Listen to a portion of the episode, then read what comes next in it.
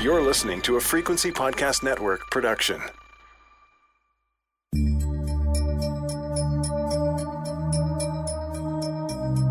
I began researching the story of Vancouver Island's missing men in the summer of 2020. It's now been a year since I first saw questions being raised about the men, questions that sparked my interest and resulted in the Gone Boys investigation. Sometimes, when you publish a story you've been working on for a while, it can be, well, deflating. Some stories just don't strike a nerve. And with this series, I worried that the fact that the missing men were marginalized, had mental health and or drug issues might mean that no one would care about their disappearances. I'm pleased to say I was wrong.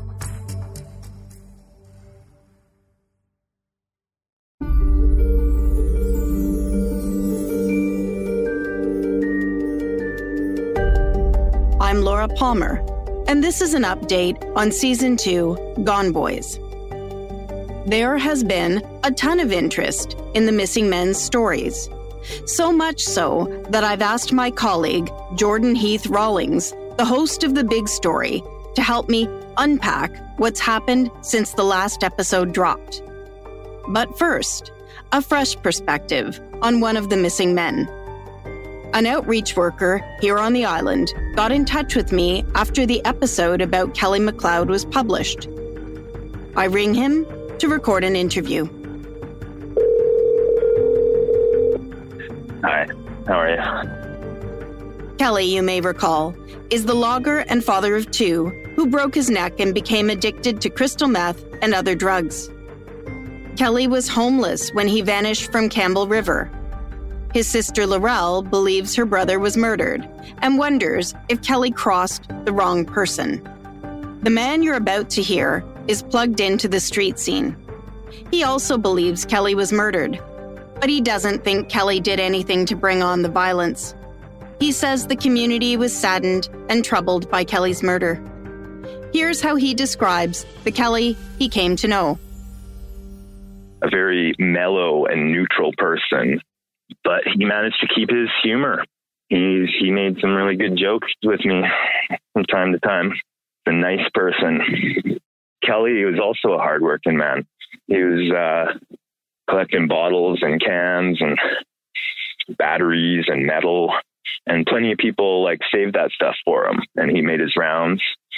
You know, he put more hours of work in a day or a week than your average um, Canadian worker you know, didn't sleep much and that was really hard on his body and brain. So, but his mind was to me kind of always the same. And I never once witnessed Kelly in a difficult interaction with anyone. You know, he gave people space, people gave him space. He would give some commentary, more likely a bit of humor, or like I said, just sort of a, a nugget of crystal clarity, you know? Um, that's kind of what like maturity and like calm looks like amongst the very marginalized is like it's not going to change anytime soon. And that description of Kelly as a hardworking guy is something I've heard from other community members. People who saved their recycling for Kelly and relied on him to come by for pickups. Kelly's street wisdom and clarity also made him a valuable member of the drug using community he was a part of. The opioid overdose crisis has been particularly acute for marginalized men here on the West Coast. This story illustrates how Kelly helped make life better for those around him. Picture the scene. It's a soup kitchen. The homeless, the mentally ill, the drug addicted gather together it's a point in their week to come together for food, company, and safety. But on this day, a new security guard is there, and his approach is putting everyone on edge. The security guard was being very, very openly stigmatizing. As I tried to train the security guard in zone, he just declined. And I asked why, and he used, uh, "Oh, I just don't touch those people," kind of in front of everyone. He said that, and it really upset the whole crowd that was there to get food at this um, uh, soup kitchen. And so while I was trying to encourage everyone to express themselves, to go to the city and, you know, say that that felt unsafe, and Kelly cut in and was like, hey, you know, it's good that he clarified, you know, we know who not to go to. We know like not to like, you know, run into that bump in the road. If we need help, we just take care of it, you know. Um, and he kind of helped me calm down.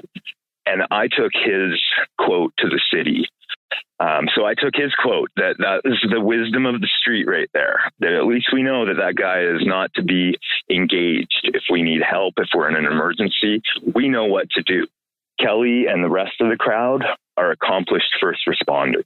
You know, they they know how to draw up, give breaths, do an injection, um, wait, watch the signs, pinch, um, get someone back on their feet and breathing. You know, everyone's hundred times or more. And uh, Kelly helped me calm down that day. I'm like getting all riled up, like this is not okay. And he said, No, it is. It's better this way to know who's who. Perspective really is everything. Those who only saw the image of Kelly on his missing person poster, disheveled, down on his luck, may have concluded his life was without purpose or even without value. But to his community, he was an essential worker, a hero, a warrior.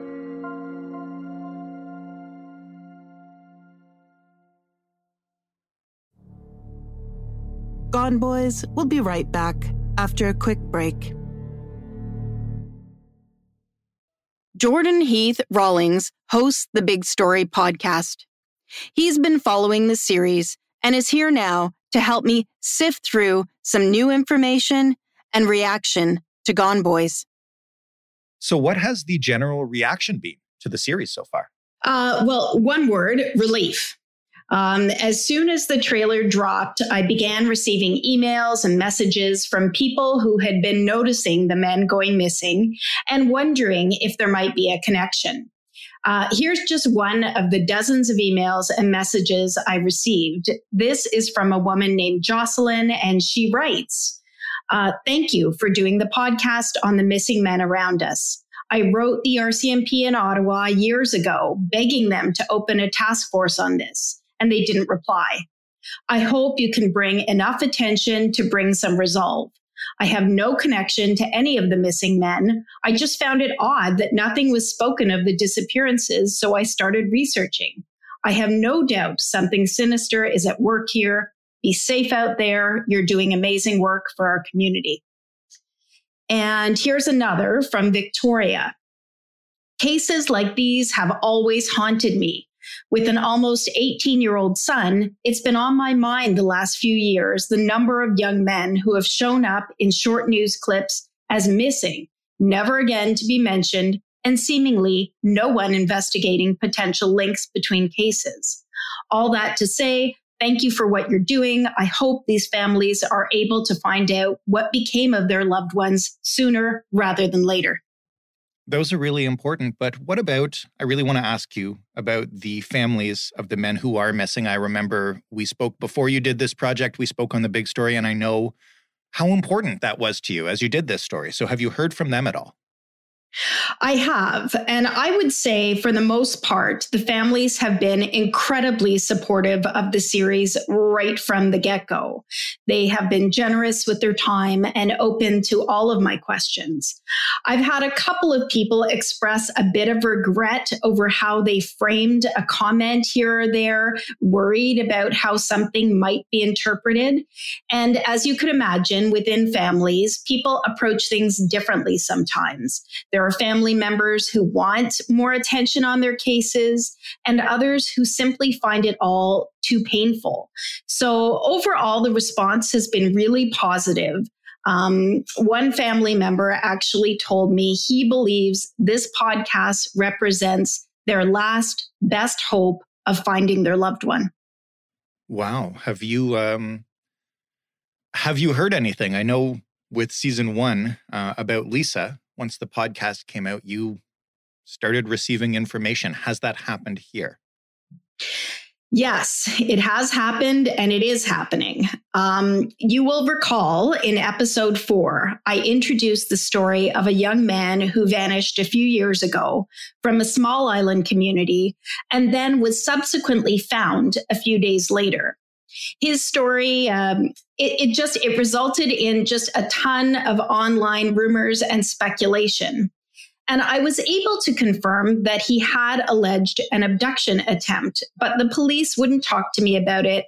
And the young man himself wouldn't talk to me about it, despite my best efforts. But after that episode aired, I did hear from two sources who know the young man, who are close to him.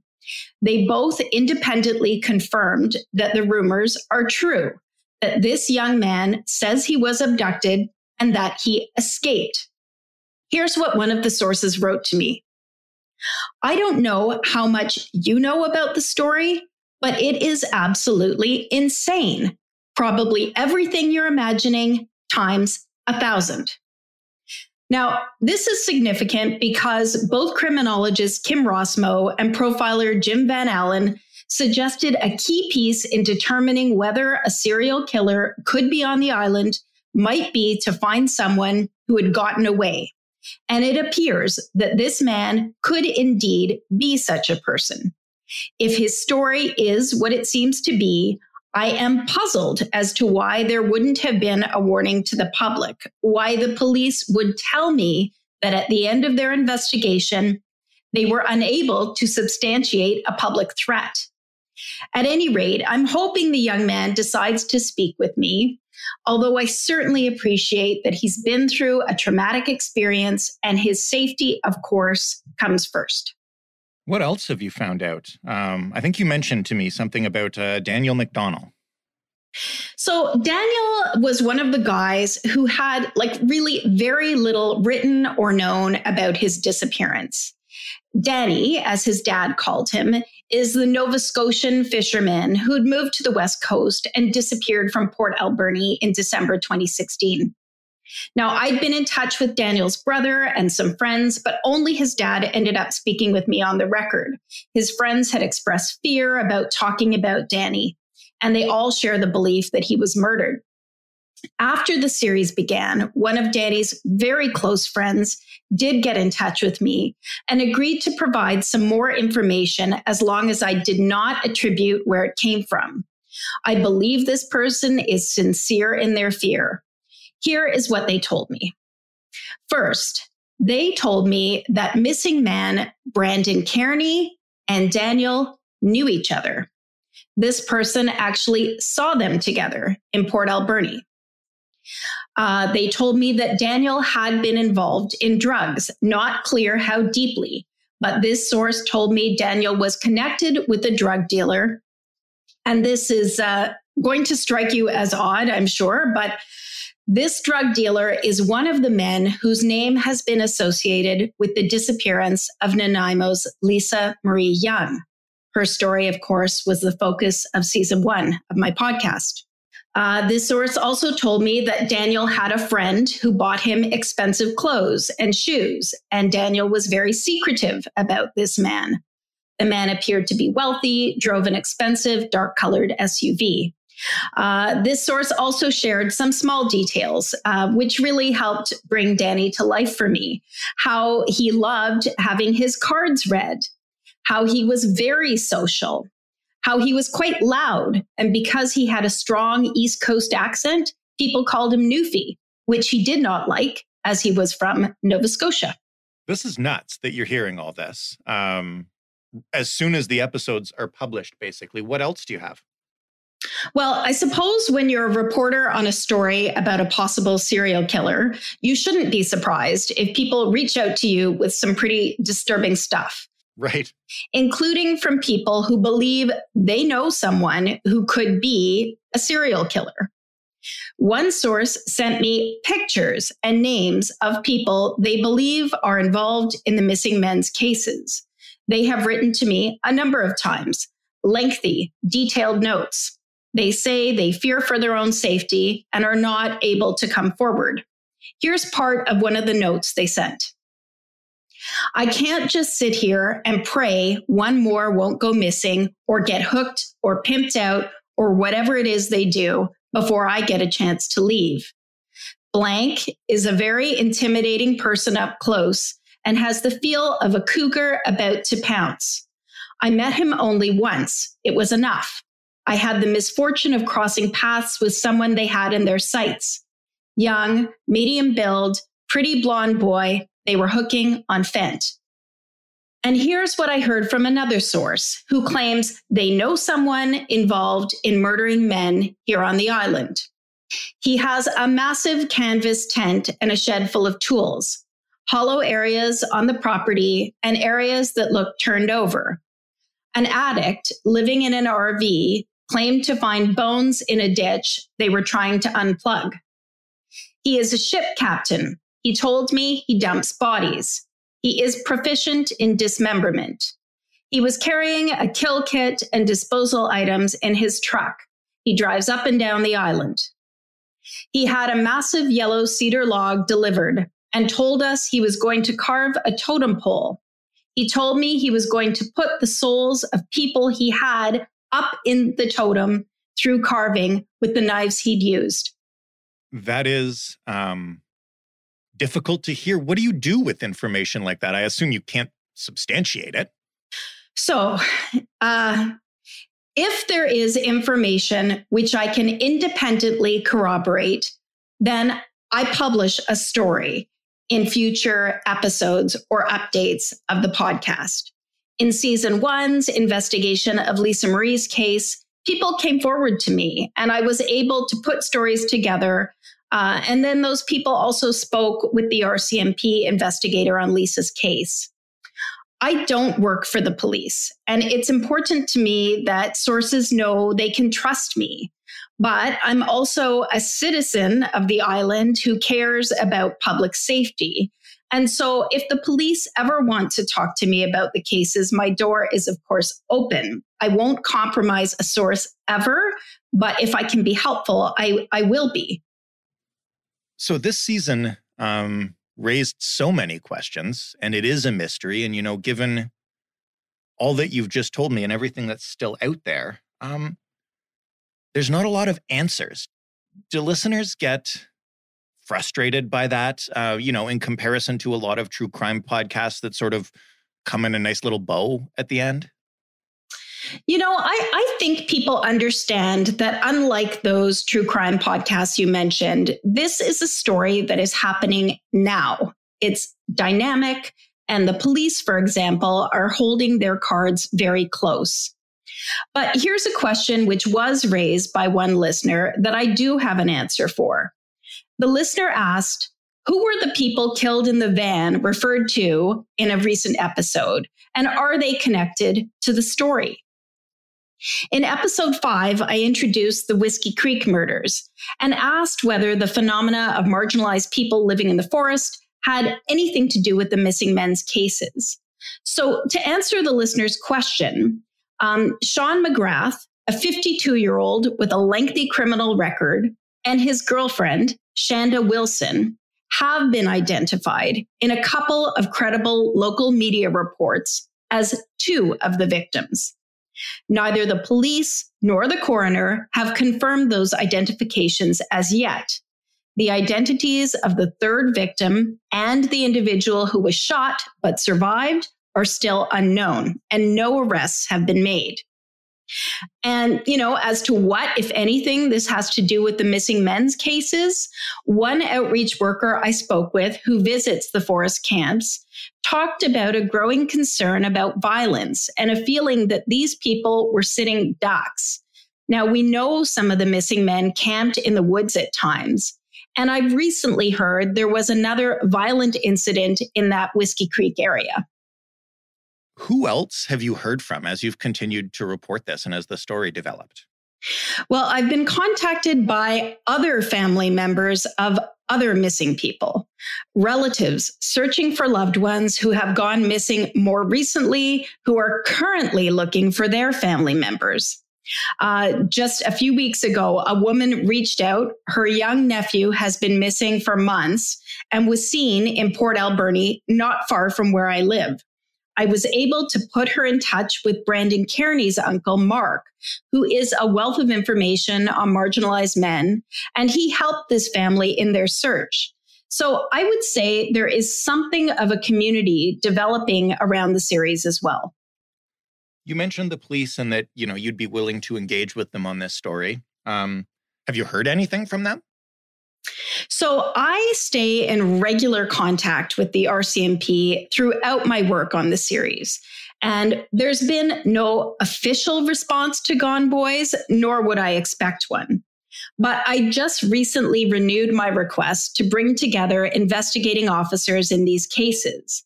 And I hope they see a value to the public in updating these cases and the investigations and letting the communities know what level of coordination is happening in relation to the missing men.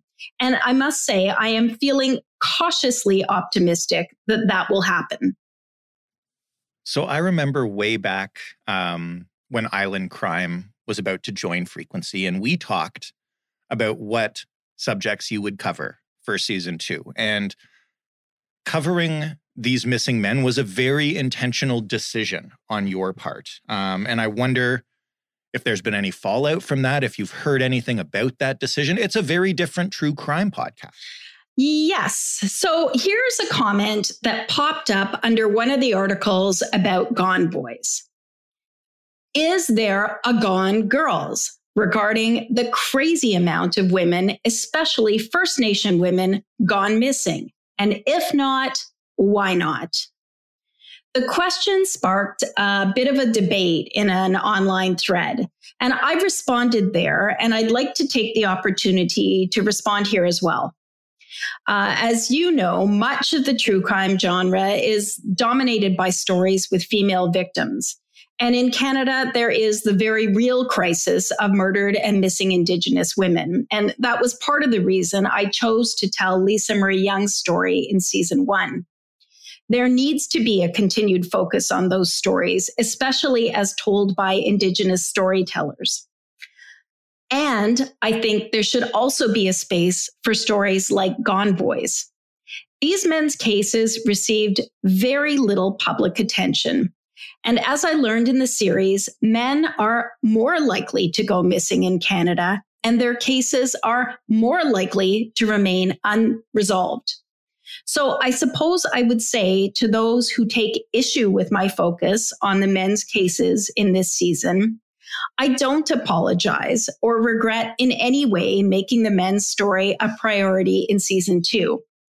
I think their stories deserve to be told, and I'm grateful people are listening and caring about the men. Uh, the podcast has now been downloaded tens of thousands of times. And my last check, uh, Nova, the dominatrix who made a map about the men, her map has been accessed almost 10,000 times now. Wow. And now, uh, with all the episodes done and this interview done, um, and thank you for letting me do it with you. What is next? Are you planning more episodes uh, the way you continue to follow Lisa's case? Are you thinking about a season three? Where does it go from here? Well, first, if there are significant updates on season one or season two, I will publish new episodes. And for now, I'm starting work on season three, another Vancouver Island mystery. It will be out in the fall of 2021. I am not going to ask you what it is because I don't want to spoil it for the listeners. Thanks so much, Laura, for having me on. Jordan Heath Rawlings is the host of the Big Story podcast on the Frequency Network.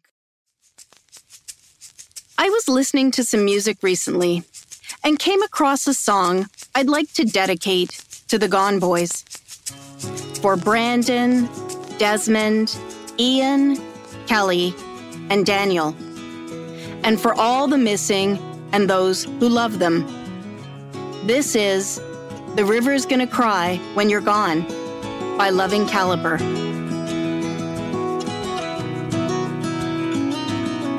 Hey, I heard you want to leave this place where we grew up. This old town, just put it all behind remember you and I would always find somewhere to hide when we were kids so we could see and hear the water run. The river's gonna cry when you're gone.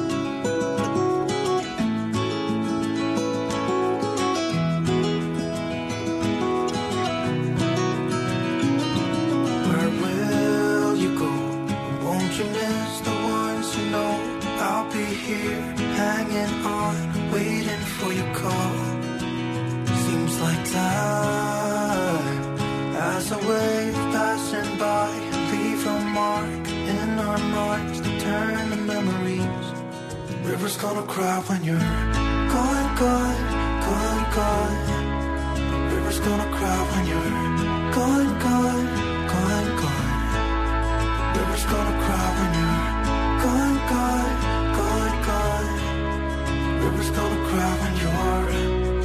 River's gonna cry when you're. River's gonna cry when you're gone.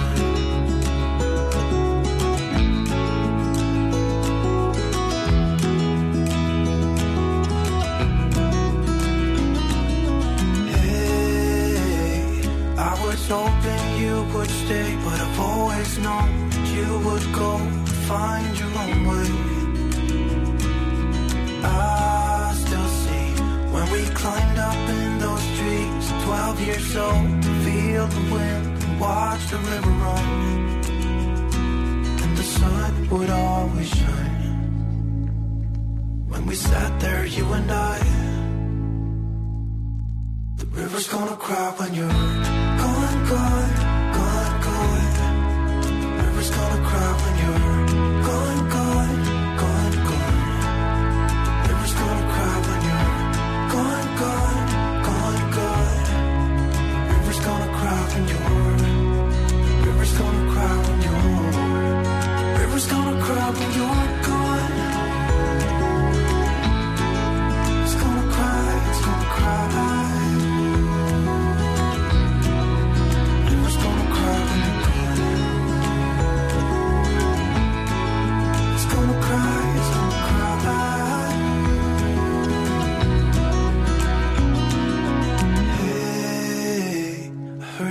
want to leave this place where we grew up. This old town, just leave it all behind. The river's gonna cry when you're gone.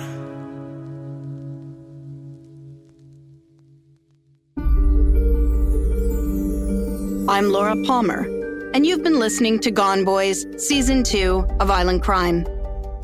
If you haven't already rated and reviewed the podcast, please take a moment to do so.